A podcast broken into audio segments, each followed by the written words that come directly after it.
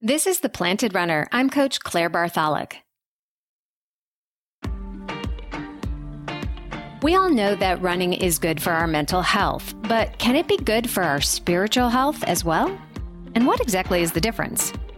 Spiritual health can be defined as finding peace with your life despite difficulties. It's an understanding that there's something greater out there than yourself and what you can see around you. It's also about caring for and nurturing yourself and your sense of purpose. Some people find spiritual health through religion. Others say they find it while doing something they love that gives meaning to their lives, like running and still others use both.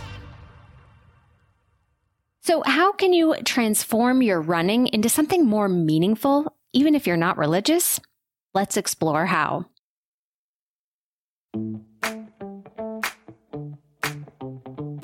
Welcome to The Planted Runner. I'm Coach Claire Bartholic, and my mission is to help you improve your running, your mindset, and your life with science backed training and plant based nutrition. On today's show, we are going to have a conversation with runner and Anglican priest Martha Tatarnic.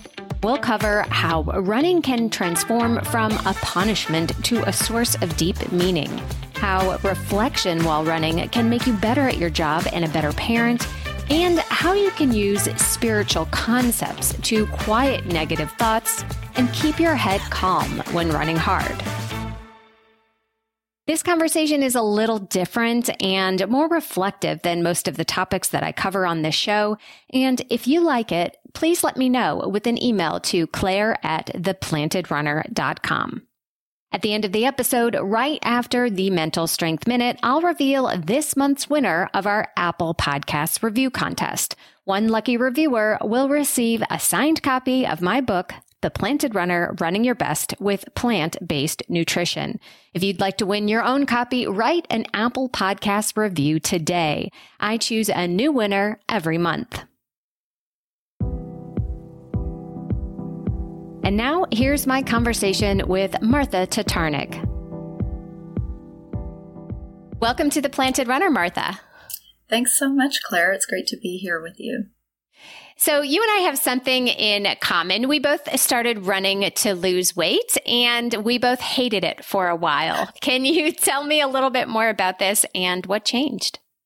Yeah, you know, I think about like growing up and gym class, and uh, running was really treated as a punishment, right? Mm-hmm. Like, it was mm-hmm. kind of the thing that you were given. You had to do laps if uh, if the class wasn't behaving and um, running was like always treated as the the hard thing that you had to suffer your way through.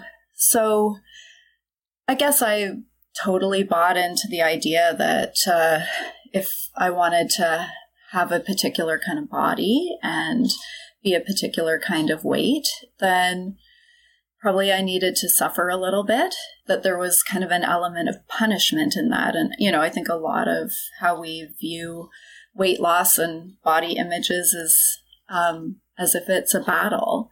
Mm-hmm. So, like, I took up running um, because that seemed like something that a person with no hand eye coordination could do that was somewhat athletic. And, uh, and it turns out that like punishment isn't a really good motivator. Like, right. As much as I thought that I wanted to have this particular body and I wanted to lose weight, um, it wasn't a really good reason to get up in the morning and go out for a run. And I think what changed is a lot of, like, there was a lot of luck involved in how that changed. I did keep running because I just sort of built it into my schedule. I would often like leave my car at work. So I would either run home from work or run to work the next morning. And I would like leave myself very little choice in the matter because I, I had to get to work. But I hated it. Like I hated the whole process of, of running and I would be kind of half hearted about it and like walk mm-hmm. a lot of the way and it felt really painful and punishing. But the thing about running, if you sort of uh, allow your mind to slip for a little bit is that you can get into that moment of like self forgetfulness. Mm. And and I just had this moment of like running to work where I let the thoughts of pain and punishment go long enough that I just sort of forgot myself. And when I came back into it, I realized that I felt really good and that I was actually enjoying this. Like, I remember the moment, I remember where I was, I remember how I felt, and running has been different for me ever since. Like, that was the game changer because suddenly it was like, oh, I could do this because it feels good. Mm.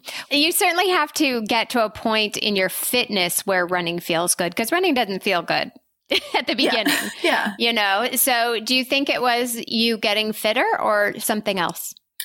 Yeah, I think that it was probably getting fitter. I think it was kind of setting up the habits so that I stuck with it long enough that I could have that moment of actually getting into a rhythm and having that opportunity to feel good. I think that uh, I think developing those habits are a big deal in running because it does get you through a lot of the parts that don't feel good so yeah. that you can experience the times that do feel good. Yeah, yeah, and and you've written about some of the times that don't feel good um, in Canadian running. You, I often use the phrase "the first mile is a liar," and you say something similar about the first ten minutes. Do you want to talk about that? Yeah, I I always say the first ten minutes are the worst, and I if anybody wants to get into running and is asking me for advice, that's always my first bit of advice is just know that like the first 10 minutes are gonna be awful. Um, mm-hmm. And I've been running now for, you know, 15 years or so. And, and it still always feels that way. Like it still always feels like I start out and I don't know why I'm doing this and everything kind of feels off. And I can think of a million things I'd rather be doing. And I can think of things that I wish were different and like should have eaten more or I should have eaten less or I you know, should have slept mm-hmm. more or why is it raining or you know whatever yeah and uh and like it always feels like I have a stitch in my side. It always feels like I need to go to the bathroom even though I just went. Like like you really have to get past that first 10 minutes of all of the mind games that mm-hmm. that you end up playing um, in order to get that adrenaline flowing and get into that rhythm and um, and allow something to to start to click. Mm-hmm. Um, I I I've kind of realized over the years like it's not especially that I like running. It's particularly that I like long distance running. Ah, okay. Like I I'm definitely not a sprinter. I'm definitely not somebody who's going to try to break any 100 meter records or whatever. like I, right. I really like the process of having to settle in to a run. Mm-hmm. Are you still running to work? Yeah. Yeah. I still run regularly to work. That's part of that like habit that I just kind of build into my life. Nice, nice. And and what you do for a living is uh, kind of important to the conversation that I want to have today. And that is about running and spirituality. And, you know, pretty much everybody knows that running is good for your mental health, helps clear your head. Um, but you take it a step further and you connect it to spirituality. So, why don't you tell everybody what you do for a living and how running is connected? Okay, well, I am an Anglican priest in Canada. So, the Anglican Church is kind of uh, the parallel to the Episcopal Church in the United States. And I've been in ministry for the past 20 years. I would say that over the course of those 20 years, running has actually become kind of the most important spiritual practice for me mm. in hmm. terms of keeping my life together, but also I think in terms of being able to do the job that I do. I mm. regularly subject my congregation to sermons about running, and I have to always like preface it by telling them that I'm not expecting them all to become runners, but there are just too many good metaphors to to not share with them. I think in terms of like spirituality, it's easy to think about the spirit being something separate from the body. Mm. But for me, I think that my experience would be that like becoming more embodied is a pretty big part of how I experience a meaningful spiritual life. What do you mean by that? Well, I think that it's hard for me to understand spirituality apart from relationship. You know, how we're connected to one another, how we're connected to the world around us, and for me, how we're connected to God. But I think that it's pretty hard to really appreciate our connection to one another and the world around us apart from being in our bodies. Like to say that that we're relational people is actually like a biological statement before it's a spiritual statement. Like our bodies can't function apart from being in relationship with the world around us. Mm-hmm. And so to me, it's, you know, getting really grounded in my body that helps me to feel more well mentally, emotionally, and spiritually too. So maybe uh, correct me if I'm wrong. What you're saying is that when we run, we feel things in our bodies that that everybody feels when they run. You know, we we all feel like we hate the first 10 minutes. We all feel that's running's hard at times. We all feel great after a good run. Is is that kind of what you mean? Yeah, I think that's part of it. I think part of it is also just getting in touch with like how reliant I am on like the air that I breathe in and the the nutrition that gives me fuel and you know the support of the networks around me. I think that the things that I do in order to be well in my body allow me to better care for the people around me. So, mm-hmm. like, sort of all of those components end up like feeling pretty viscerally real when I'm out for a run. Mm-hmm. How does it uh, make you better at work? Um, I think that there's a really big component of not just reacting to everything that that comes at me. There's a a lot of different aspects to the job that I do, and there's a lot of emotion in the work that I do. There's a lot of caring for people in really difficult circumstances, uh, helping people navigate sickness and loss and death. And that emotional weight can feel really, really heavy at times. It can be really easy to I think, become very strained emotionally in the work that I do. And mm-hmm. just having that built in time to to pause, to mm. reflect, to process, not just to react, not just to survive, not just to kind of get through, but actually like take that step aside in order to let things settle, let things become meaningful, to listen. Yeah, I imagine that in what you do, caring for others, being the voice of for others, that you don't get a lot of me time. So, you know, being alone and going out for, you know, half an hour, hour run has um, some healing effects. Yeah, absolutely. It's uh, it is a job where um, you do have to be on a lot of the time and uh, very extroverted, very, well, public facing. There's a lot of public speaking that's involved in the job. And uh, I wouldn't say that any of that is sort of how I would default to spending my time. Sure. I think I can do it and I can do it well, but like having that time to to recharge my own battery and as you say to have that time out. It's I think I have run with friends and I have run with running groups and there are really great things about doing both of those pieces and you know the social aspects of running can be really rewarding but I wouldn't ever be able to do that to the exclusion of just that mm-hmm. like alone time.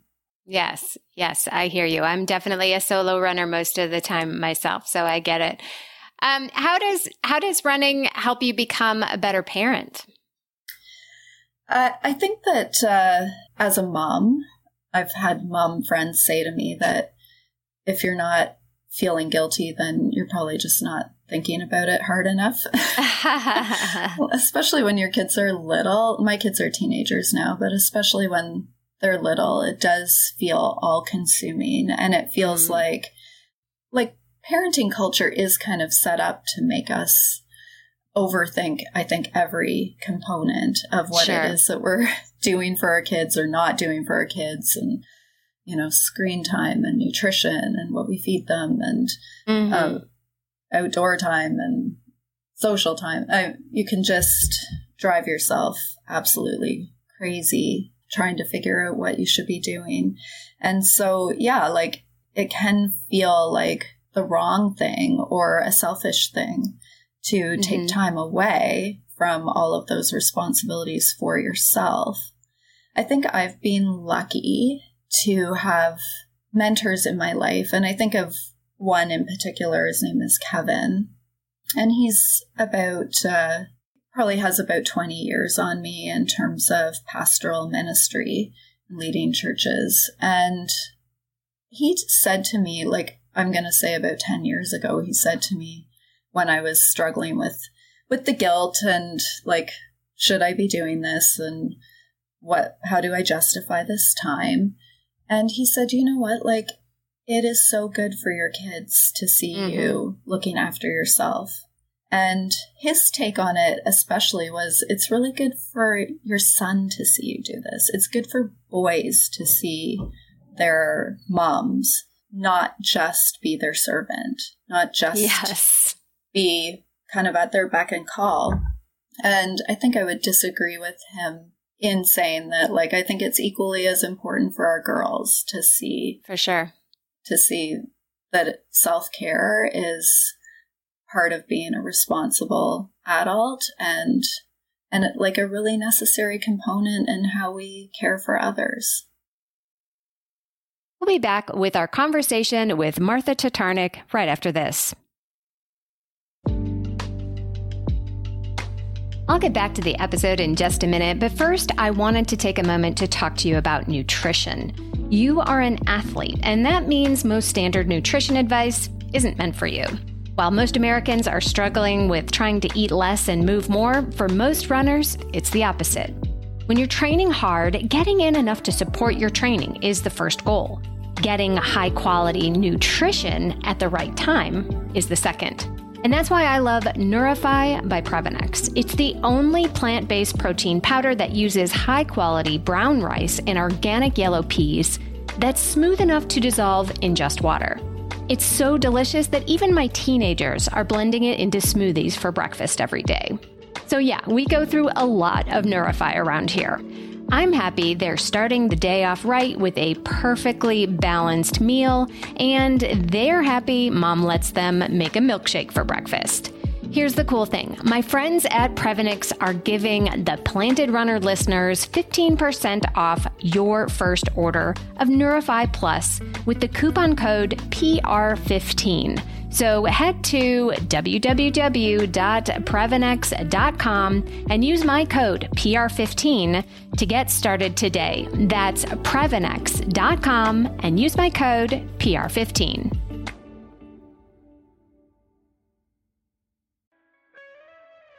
Hear Her Sports is a podcast for everyone who loves stories by and about women striving to improve and make a difference in their lives. I am your host, Elizabeth Emery, a former professional cyclist. In every episode, I introduce a female athlete or woman in the business of sport through a thoughtful conversation about who they are and the terrific work they're doing. My guests and I explore the glorious and frustrating issues in sports, history, equity, training, nutrition, and so much more. Join us for inspiration, for community, and for love of being a strong athletic woman. There is no hood like parenthood. When you meet a fellow parent, you just kind of get each other on a whole nother level. Hi, I'm Kanika Chadda Gupta. I'm a former CNN journalist, mom of three, including twins, and host of That's Total Mom Sense, the podcast. I interview changemakers on their life lessons, legacy, and superpower of intuition, aka their mom sense and dad sense. I've had some pretty amazing parents on my show. Hey, what's up? I'm Kelly Rowland. Hi, this is Chelsea Clinton. It's me, Bobby Brown. Can't wait to share my story. Episodes release every Thursday. Subscribe wherever you listen to podcasts and on YouTube. Join my tribe at that'stotalmomsense.com and follow me on Instagram at Kanika Chadda Gupta. I'm thrilled to be on this journey with you. This is The Planted Runner. I'm Coach Claire Bartholic. Let's get back to my conversation with Martha Tatarnic. Yeah, because you're not just a parent, you're a human being, you're an individual, and you can go after big goals. You can take care of yourself. You can achieve things. And, and yeah, it's like put your oxygen mask on first before you help others. And running kind of is our oxygen mask. Yeah, I really like that. It's definitely an oxygen mask, but I think that it it has that like dual role of not only um, helping us care for ourselves, but also like teaching something really important to mm. to our kids. And like my son is now at the stage where he's into running, and uh, yeah. um, he can definitely lap me, but but he'll sometimes go out for a run with his much slower mom and like it's nice to see that direct influence as well that like he thinks that this is important and valuable and he wants to build it into his life. You know, I think that my daughter, she's not a runner, but I think that she respects and uh, and feels good about seeing me set goals and go after them. I think that is really meaningful to her and to her as a blossoming feminist. She she thinks that's pretty great. Yeah, absolutely. My my daughter is 12 and she just started running with me. She's on the cross country team and that has been such a joy for me, you know, and I didn't push her into it. She came to it on her own, but now we run together and it's like, ah, the dream. yeah, I know. It is the dream. Yeah. My mm-hmm. son and I do, every now and then decide to do like a running streak together, you know, mm-hmm. like a 30 day, at least run a mile every day. And like, that's so fun. It's mm-hmm. so fun getting to do that together. You know, in some of your writing that I've read from you, you often talk about being grateful and understanding how privileged you are to be able to run and to have such great support. And while uh, on the surface that sounds great, we should all be grateful and we should all understand that not everybody can do this sometimes that's easier said than done. And, you know, you brought up guilt before, you know, yeah, well, maybe we are privileged to be able to do this. So that makes us feel guilty for doing that. So I'd love to hear more about that and how you practice gratitude. Yeah. I, again, like in the work that I do, I think I'm very aware of how we need to be grateful for our bodies and what they can do and not take them for granted our bodies can do pretty amazing things. And if you had told me 10 years ago, if you had told me five years ago that I would ever like run a marathon, I wouldn't have believed you. um, like there, there's just kind of this amazing capacity that we can tap into in our bodies. And at the same time, like they're limited. Our bodies mm-hmm. are limited. We get injured. Our bodies do break down. They don't live forever.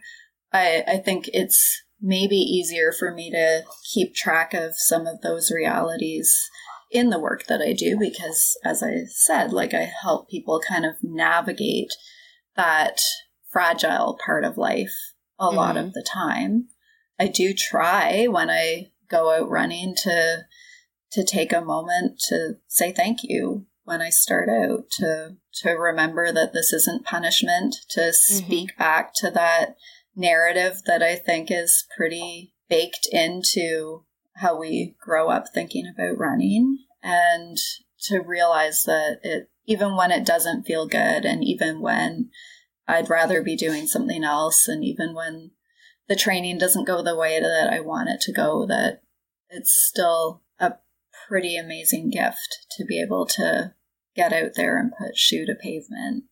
Mm-hmm. So, so how was uh, your marathon? Was that just recently? Yeah, I've I've done three now. Okay. Um, so I did my first one in 2021, and that was a COVID marathon. So mm. that was um, with like a homemade route and mm-hmm. uh, a homemade team of people cheering me on along the way.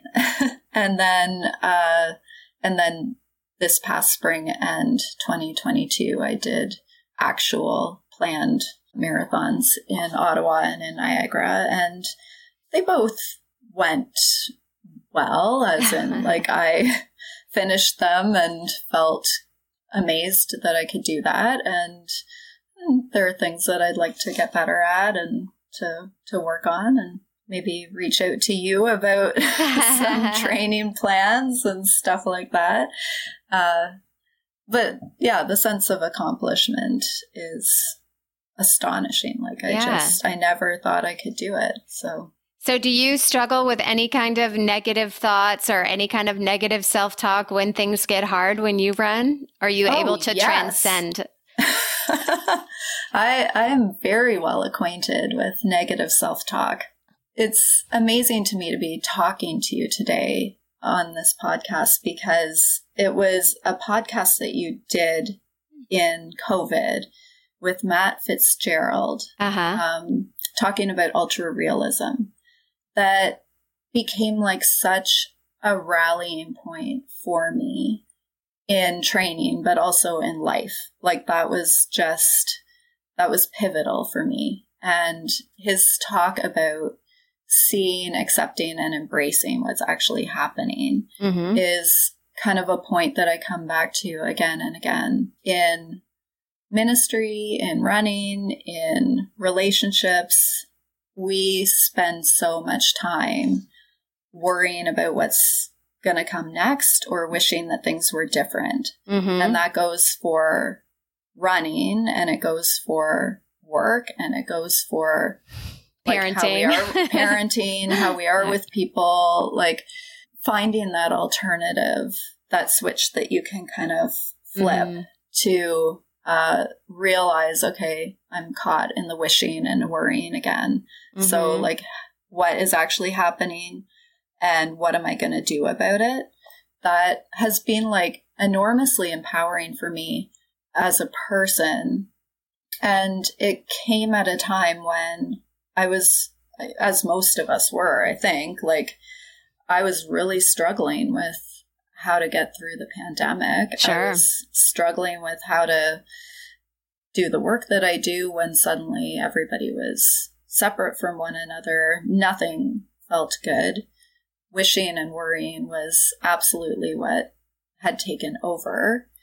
And, you know, being able to use that framework for training, that was when I decided to take on training for a marathon at that mm. time. That ended up kind of getting me through the pandemic. Like it ended up being the thing that kept me in ministry, I would say. Wow. Is radical like acceptance. Com- yeah, radical acceptance. I like I feel like that was it was that combination of taking on a really big physical goal and then having to navigate a mindset in order to take on that physical goal, training for a marathon, that also just like allowed me to stay in the work that I do and soldier through the pandemic and and figure out how I was going to be. Mm-hmm. That's really powerful. So, what kind of advice would you give somebody who maybe is new to running or is still in the slog part of running? How can we make our running actually more spiritual? Well, I this isn't going to sound like a very spiritual answer to start with, but I would say first of all, make sure you have the right shoes. okay, good, good. Because like it's hard, it's hard to feel like transcendent when your knees hurt. right. Okay. I good. feel like that was like a really big um, piece of advice that helped me unlock like staying and running was actually getting my gait assessed and getting the right shoes. Um, so yeah, that was kind of number one. But like once you're in the right equipment, um, I think that uh, I think realizing that the negative self talk is normal. It doesn't mean that um, it doesn't mean that you shouldn't do this. Uh, it doesn't mean that it's not going to feel good. I think that's a really big piece of advice that uh, that I have found really helpful. I think kind of the other piece that's been like really important to me and that I would share with other people, like I'm a very naturally competitive kind of person. Yeah. And I like to be the best at things. And I would say that for a long time, that was why I uh, avoided athletics, is because I'm not like naturally athletic. And so I didn't like doing something that I wasn't naturally good at and where like I was never going to be the best. But what I've really found in running is that like I'm not diminished by somebody else being better at running than I am. That's like, right. I can learn from them and they can help me through some of the difficult parts and like I don't have to feel embarrassed because somebody is faster than I am mm-hmm. or knows more about shoes and equipment and pacing than I do. Like I can I can tap into that wisdom rather than feeling diminished by it. Mm-hmm. And uh, like I would say that's kind of the other piece that I would always tell people as they're starting out in running is like lean into the community part of it even if you're a solo runner like for sure.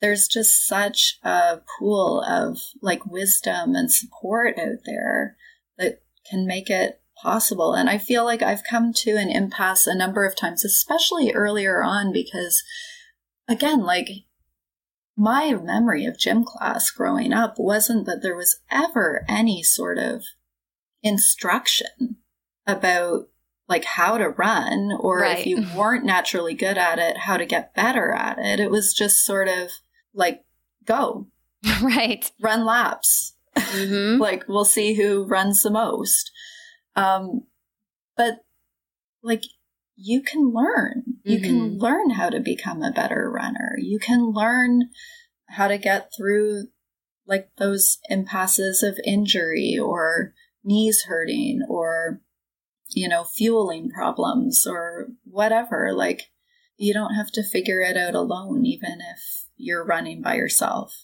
Definitely. Definitely. Well, I think that's probably a pretty good place to kind of wrap it up. Um, where can listeners connect with you, Martha? Um, on social media, you can look me up just my name, Martha Tatarnic. Uh, I'm on Instagram and Facebook. Uh, and I I do have a couple of books that I've published. Um, one of them is is particularly about that uh, journey through COVID and burnout and ultra realism. That's called Why Gather. And uh, my other book is about our relationship with food and our bodies. And so running comes up quite a bit in that book too. It's called The Living Diet. Perfect. Well, we'll have all of those links in our show notes. Martha, thank you so much for being on the Planted Runner today and sharing your journey with us. Thanks so much, Claire. Before we get to the Mental Strength Minute, I'd like to announce this month's winner of our Apple Podcast Review Contest. It's Night Owl 3 who writes, Great podcast, so useful and inspiring, five stars. Great ideas for runners and useful tips. Love all the guests and tips for success. Thank you, Heather from Montana. Okay, Night Owl 3 or Heather from Montana, your mission is to email me at claire at theplantedrunner.com with your shipping address and your signed copy of The Planted Runner will be on its way. If you'd like to win next month, all you have to do is write an Apple Podcast review. I read every single one and choose a new random winner.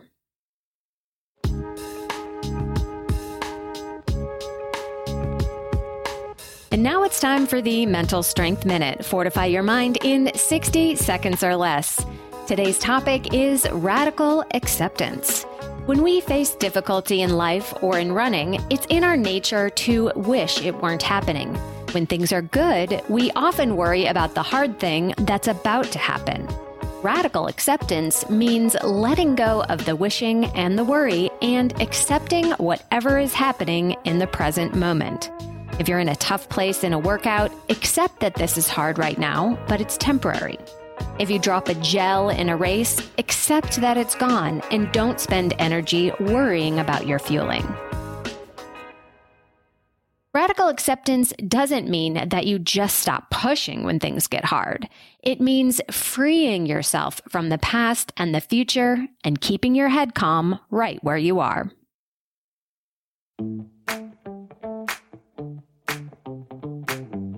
Thank you for listening to The Planted Runner, part of the Evergreen Podcasts Network. Don't forget that you can win a copy of my book for leaving an Apple Podcast review, so be sure to write yours right after your run today. Reviews are the number one way to boost this show's reach, and it's a great way to tell me what you'd like to hear next because I read every single one. Have a great run today.